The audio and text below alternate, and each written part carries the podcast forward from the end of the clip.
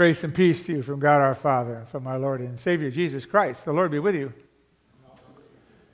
And I'd like to take a moment to give a shout out to the basic trainees at Lackland Air Force Base. There are a whole bunch of them out there, and uh, thanks to the Air Force and the kindness of the chaplaincy there, all the airmen who are, who are there in training right now are on Sundays are allowed to worship and the worship of their choice in the service of their choice. And they do so virtually right now. We are normally a part of that on a monthly basis, but we know they're out there worshiping uh, today. And uh, I wanted to give a shout out to them because we know, want them to know that our prayers are with them during this very intense time of, of uh, training and throughout their service to our country, that they have so, with maturity beyond their years, uh, uh blessed to volunteer to serve and to protect. Uh, I might add that sometimes we have airmen come in uh, to Lackland and parents uh, are LCMS and they have their son or daughter who's LCMS and they call and, and ask us to put them in prayer and also maybe to communicate in one way or another. So uh, for Airman Basic Jonathan Padilla, if you are listening in on, on, on this today, we want you to say hello from your family and in Terrebonne, uh, or Oregon and uh, invite you to uh, be with us. And we might be sending you some information, some cards and letters from some of the members of our church here. We're only about two miles from Lackland, and we visit it frequently. And we want you to know that our prayers are with you and all your fellow airmen as you go through this training. The peace of the Lord be with you all at Lackland Air Force Base. And by the way, I have copies of the addresses if anybody would like to send cards along. Okay. I don't know. I have to ask this question. I, I, I, I, tossed with this all week long. My wife can tell you I was struggling with this all day, all week. I think I was just struggling with the Spirit. You know, every now and then we get into that mix where we struggle with the guy who tells us what to do. That doesn't happen in the military right now. He's, yes, sir. I understand that. But what in the world is going on? it's crazy. In a year where a traditional American event like March Madness that celebrates youthfulness and athleticism and unbridled enthusiasm over a round ball being bounced up and down a basketball hardwood court, in a year where that's canceled and is seemingly replaced by another American event we might now call the November Madness, Election Day, which is certainly not about youthfulness, certainly is not a day, but which may also play out on courts. What in the world is going on? In a year where a tiny, deadly, invisible organism can travel around the globe, inflict millions of people, killing hundreds of thousands, and disrupting all manner of commerce, what in the world is going on?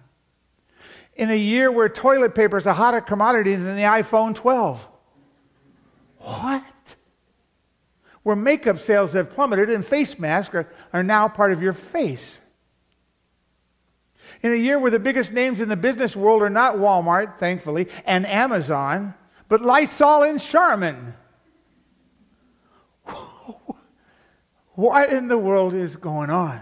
In a world where many Christians, in a year where many Christians are so accustomed to exercising their faith in person, in God's house, have now had to be turning to the gods of technology, those bastions of wholesomeness, TV networks, and social media, and cell phones. In a year called 2020, the number of which somehow in my mind says it imitates perfect vision Nothing is clear. It's not even partly cloudy. You ever have any of those transitional lenses where it gets dark the minute you hit the light? Everybody's got transitional lenses right now. Who could have envisioned this monumental, mess? How thankful many of us are that in just a few short days, 2020, can be ripped off the calendar and put in the shredder. And let's start with something different an odd number. right? something 2021 sounds really good. You know what? I think about it this way. If ever was a year we could have used a prophet to, to tell us about something, it would have been 2020. Right? Boy, could we have used a prophet. Actually, as you and I know, we've heard this warning before. Many times before. There have been any number of prophecies about such times as this. And for all the numbered years, there have been those warnings. They we're not unique at all. There have been many years in between where things look much darker than our year this year, although some of us may think that's hard to believe. There have been much darker times in humanity. So, where do we turn in times like this when, this when things like this rattle our collective cages and make us want to worry and fear? Who do we turn to for comfort and assurance, for hope, for the future? We know the answer to that, don't we? Each year at this time, the church reminds us of that answer.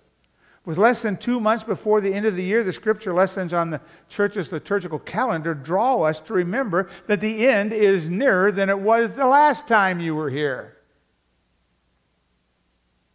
That the one whose birthday you're going to celebrate at the end, near the end of this year, is the only one in whom you should put your full faith and trust. That when he said, I'll be back, he meant when the end is here not just near, but that we should always be prepared. So, as we await some tangible resolution to the current ongoing political drama and anticipate the light at the end of a COVID tunnel, let us put our hearts and minds on what our Lord says we should have them on, on not necessarily on the things temporal but on the things eternal. And nowhere in the Bible is that more clearly detailed than in the Gospel of St. Matthew. As the last chapters of Matthew depict the end of the earthly life of Jesus on earth, leading up to his death on the cross, they also chronicle Jesus' stern and sharp words and last teachings and clear, very clear warnings about that day, that last day. Think of some of these the parable of the wedding feast, Jesus' lament over Jerusalem and its people, so many of whom rejected him and refused his offer of eternal life. His prophecy of the judgment to come for that rejection, part of which came some 40 years later when the temple in Jerusalem was destroyed. The coming again of the Son of Man in glory the lessons of the fig tree, the parable of the ten virgins, the parable of the tenants. All of these are lessons about the sudden nature and the finality of the end times, the last days, the return of Christ, the separation of the believers and the unbelievers. Call it what you will. All of them speak to the suddenness and finality of it to get our attention. In the secular world, we don't have a problem with this we have a calendar that reminds us what season we're in and, and what's happening at the closing days of a year. Like we are in now. All of us are already planning for the myriad activities and festivities that go along with winding down a year. We're all eagerly, maybe more so this year, looking forward to Thanksgiving and Christmas. We plan for these events. Why? Because they're always knowable, they're predictable. They're viewable. We just look to the calendar, they're right there. They have this scheduled repeating cycle. The problem for us is the same cannot be said at the end of the seasons of all life, can it? Oh, there's a schedule. But I defy you to find it on your calendar or on that iPhone 12. That day, though, is knowable, isn't it? It's knowable because we can know that it's coming. Jesus said, But concerning that day or hour, no one knows, not even the angels of heaven or the Son, but the Father only. That sounds ominous, but he turns right around and says this that the fact that he's going to most certainly come should give you this kind of comfort. Let not your hearts be troubled. Believe in God, believe also in me. In my Father's house are many rooms. If it were not so, would I have told you that I go to prepare a place for you? And if I go to prepare a place for you, I will come back and bring you to myself, that where I am, you may be also. I don't know about you, but that gives me a lot of comfort, especially in days like today. No, our problem is we don't know when. Oh, does that stick in our craw? We always want to know. That's what we're supposed to do. We're intelligent people. We should know. And since we don't know, and we can't know, with all due respect to all the young Nostradamuses running around today, what do we do? Normally, we tend to put it on the shelf, even before the elf on the shelf. We put it on the shelf, out of sight, out of mind, because today is itself enough to consume our thoughts, to bring us to worry. There is, however, something to be said about those who stay prepared. And I don't mean going out and building a nuclear proof bunker and filling it with a decade worth of food from HEB. Although HEB would probably like the sale. Notice I didn't say the other place. But it's about staying on track, on the faithful course, on the path that God has set out for us. It should be easy to see that path because all the other paths are about nine miles wide. The path Jesus gives us is narrow. It's narrow because he knows there's not that many of us. We will find a way to get off the path if we can of our own. None of us would be on that path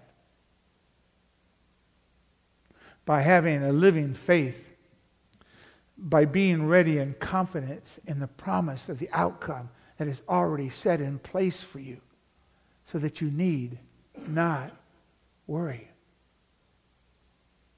To that end, Jesus delivers that end of days teachings that you hear about, and, especially today in the parable of the ten virgins in this parable and in others that Jesus gives regarding the last day, he issues very clear warnings. I thought you heard that in the gospel text. Very clear warnings about that suddenness with which that day will come. And about certain important attributes that of watchfulness, that of preparation.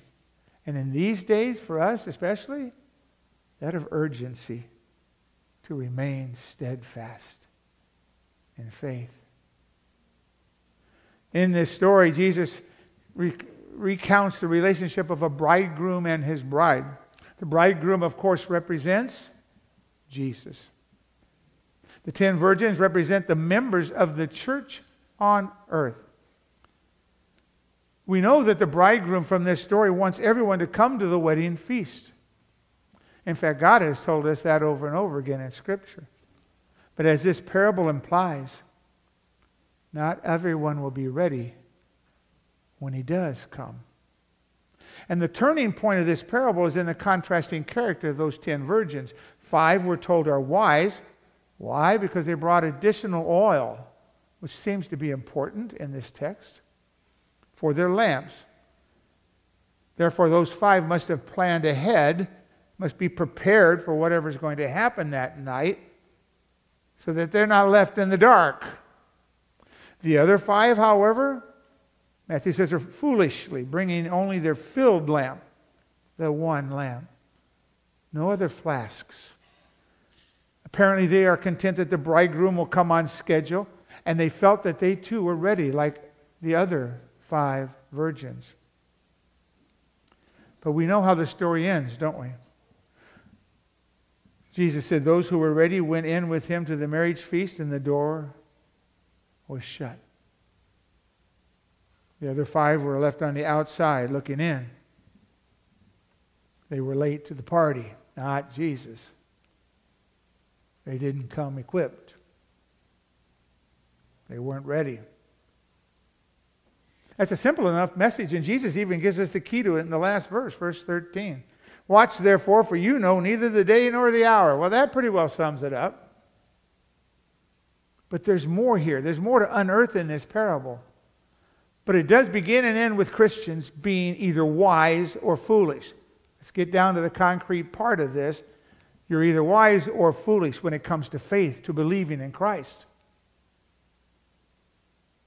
Today, more and more people, before even the pandemic came around, have been distancing themselves from corporate worship and from fellowship in the church, from Bible study, confirmation, devotion, regular prayer. It is an unfortunate truth that our country is becoming more and more secular and less and less religious. And the prevailing winds sway many people to abandon their faith for more immediate gratification and temporal joys. The temporal stuff Jesus doesn't want you to get so caught up in. And yet they're so plentiful, they are so tempting. But I want you to consider the underlying pieces to this parable now, knowing the difference between a wise Christian and a foolish Christian. I want you to consider how you might fit in this story knowing these things. Think about what Jesus says. He said that all ten virgins got up to trim their lamps, which suggests that all of them thought they were ready for that bridegroom to come.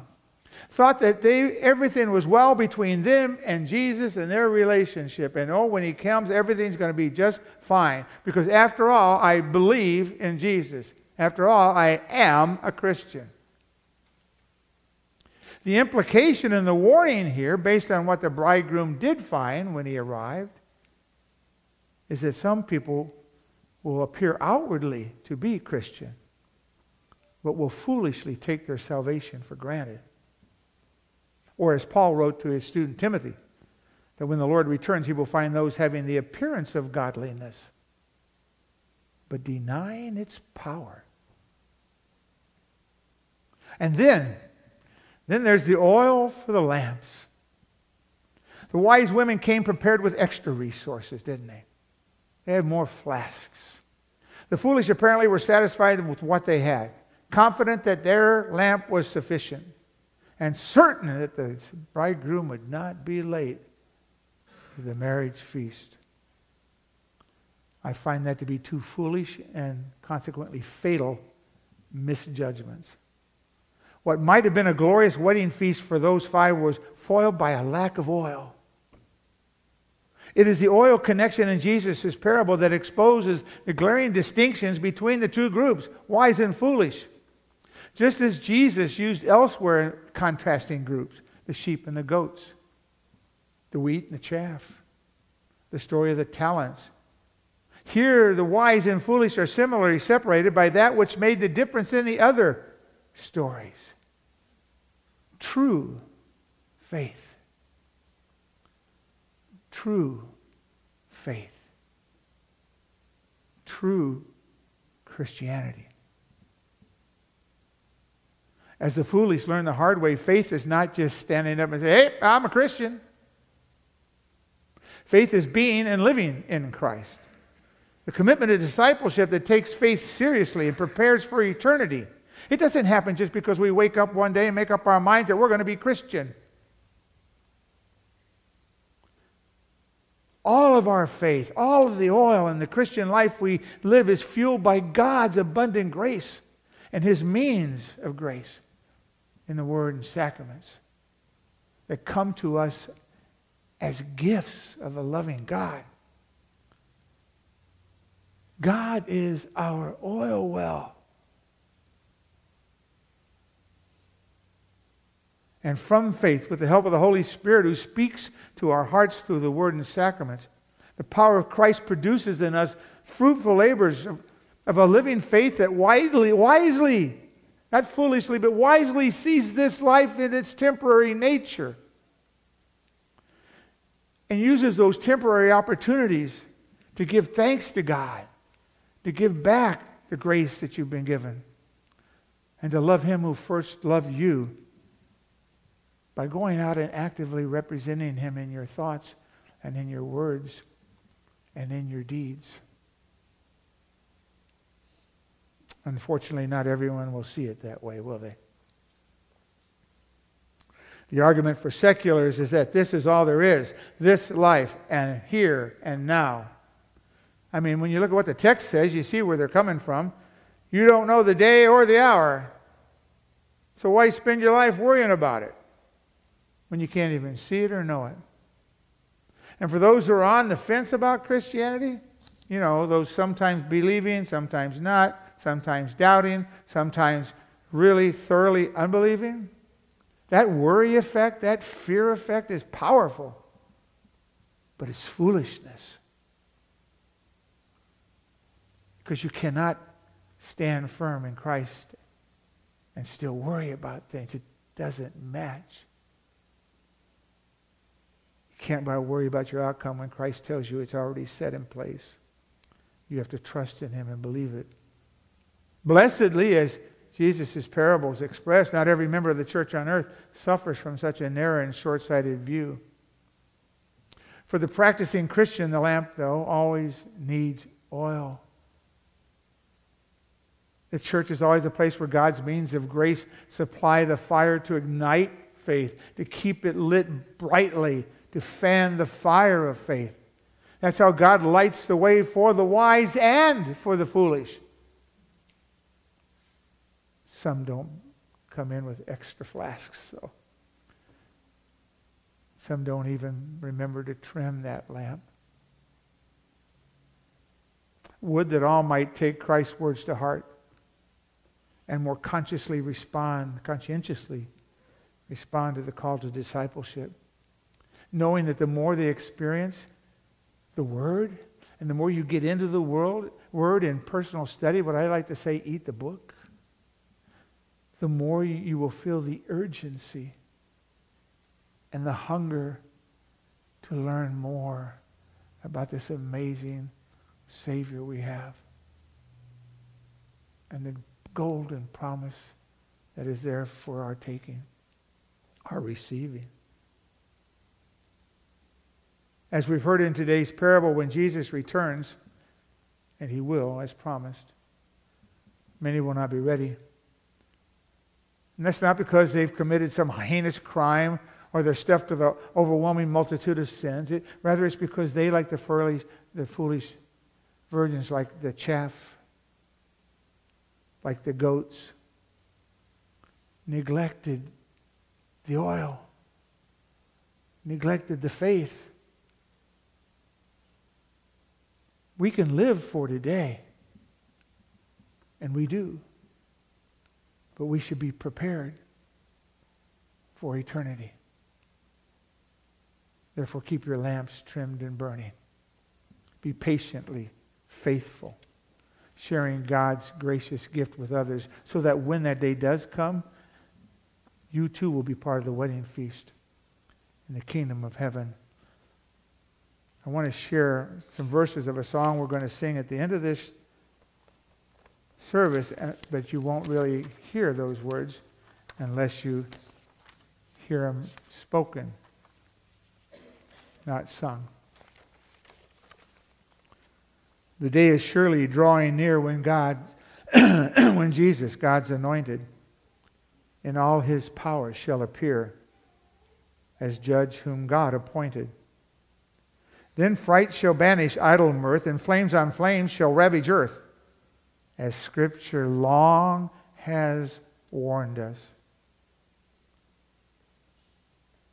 The final trumpet then shall sound, and all the earth be shaken, and all the rest beneath the ground shall from their sleep awaken.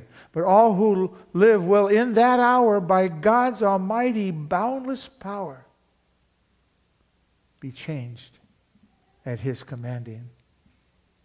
The books are opened then to all, a record truly telling what each has done, both great and small, when he on earth was dwelling. And every heart be clearly seen and all be known as they have been in thoughts and words and actions. May Christ our intercessor be, and through his blood and merit, read from his book that we are free with all who life inherit. Then we shall see him face to face with all the saints in the blessed place which he has purchased for us. Oh, Jesus Christ, do not delay, but hasten our salvation. We often tremble on our way in fear and tribulation. Oh, hear and grant our fervent plea. Come, mighty judge, and set us free from death and every evil. Amen.